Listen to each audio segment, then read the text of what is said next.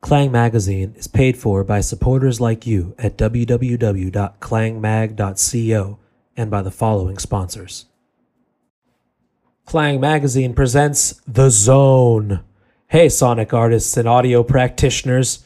Are you looking for an all in one place where you could test out the latest and cutting edge digital signal processing through exclusive music software VST demos?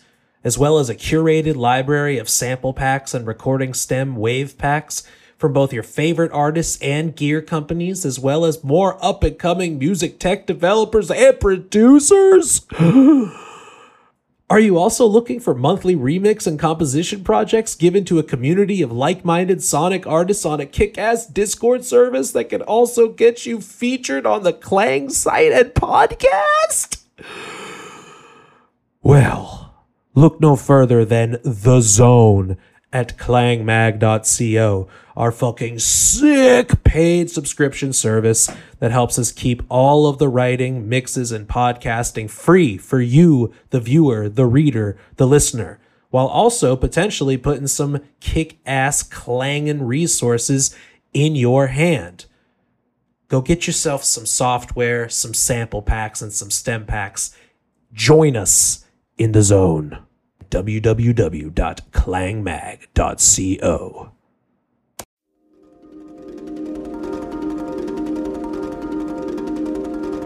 You are now listening to Klang Magazine.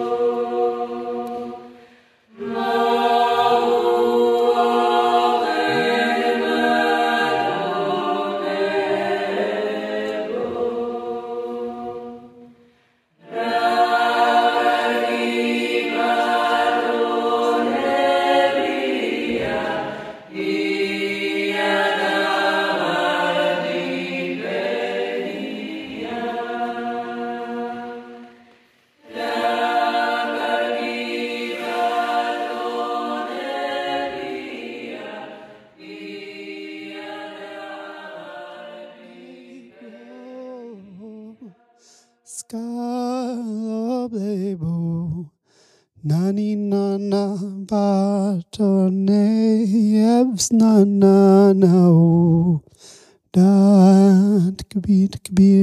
bato no Strewing rose petals around the beds of their sick children, Georgian mothers and grandmothers would sing these words in gentle tones, hoping to soothe the agitated spirits inhabiting the bodies of their kin. I learned this simple harmony in a week long workshop with a man named Bernard Burns, a former software developer who now leads Maspindzeli, a Georgian choir based in London, England. Of all the songs we learned that week, Batonebo has stuck with me for its delicate grace. It recalled my first musical memories of my mother and sister singing me songs to help me fall asleep.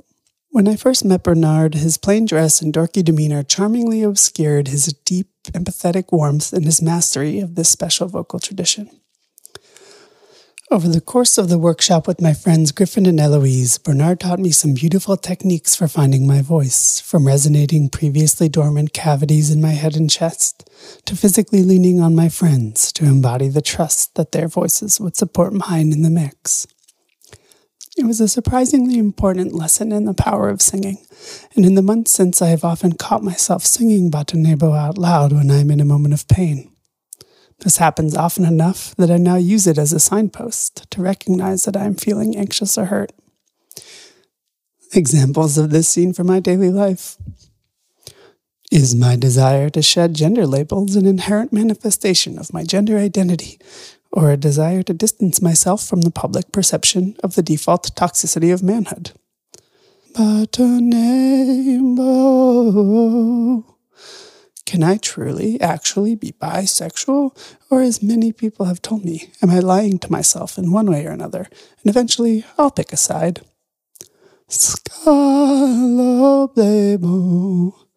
Will the Earth reach 4 degrees Celsius above pre industrial temperatures in my lifetime? Am I powerless to stop the erasure of people, places, animals, and plants in the name of personal profit? Nani nana evs na na no. Is my self esteem really so low that I would allow someone for two years to undermine my belief in myself, abdicating all of my own ideas and deferring to their worldview so deeply that splitting up required rebuilding my entire self? Da tikbi tikbi la de bato no.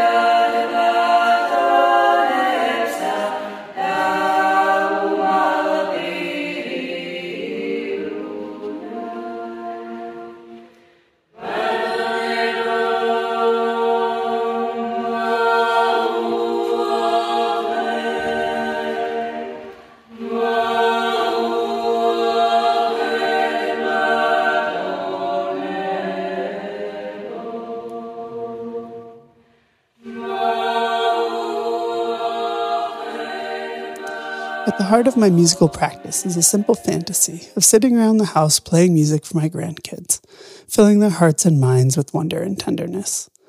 I never had grandparents, which is maybe why I have dreamt of having my own grandchildren for as long as I can remember. Sadly, this feels like a terrible time to create a new life. I know apocalypse narratives have existed in human culture for millennia, but this feels different. The daily dose of environmental grief coming from my newsfeed is a powerful contraceptive. The deep hopelessness I feel listening to billionaires calmly state their plans to desert this inevitably failing world sucks the hope of creating a family right out of me. Among the injustices caused by resource extractive capitalists, I particularly despise them for this. Sometimes I sing Batonebo to the wind, hoping it will carry the song to their ears and soothe the spirit of greediness that drives them to our mutually assured destruction. In a different world, I'd be happy to be a stay at home parent, content to pack lunches and unpack feelings, to take care of things around the house and support my partner. Sadly, our profusely misogynistic and capitalistic strive culture tells me that homemaking is a kind of failure, and parenthood can only be crammed in the margins of my work life. I have a potentially lucrative degree from a prestigious university. Why would I waste it on just being a parent? That simply doesn't make sense. It's really a shame because I think I'd make a great mom. Not to diminish the difficulty of carrying children, but I can't help but feel a deep sense of loss for never being able to host another life form inside me, to watch my body grow and swell, to feel its moods, to have it feel mine, to feed, breathe, live together. It's been an interesting exercise sitting with the acceptance that the thing my body wants most unself consciously in the world cannot possibly ever happen. Instead, I professionalize my natural caring instincts into more socially acceptable forms. I adopt other people's children for 60 minutes at a time, teaching them to cook and to love themselves. I brainstorm YouTube channels to make with my little cousin Gia. I write love songs and confessionals that I hope will get spread widely so that someone else might not feel alone. And I write grants to go to England to learn Georgian lullabies, with the secret hope of one day singing to my own grandchildren while blessing their rooms with a ring of rose petals.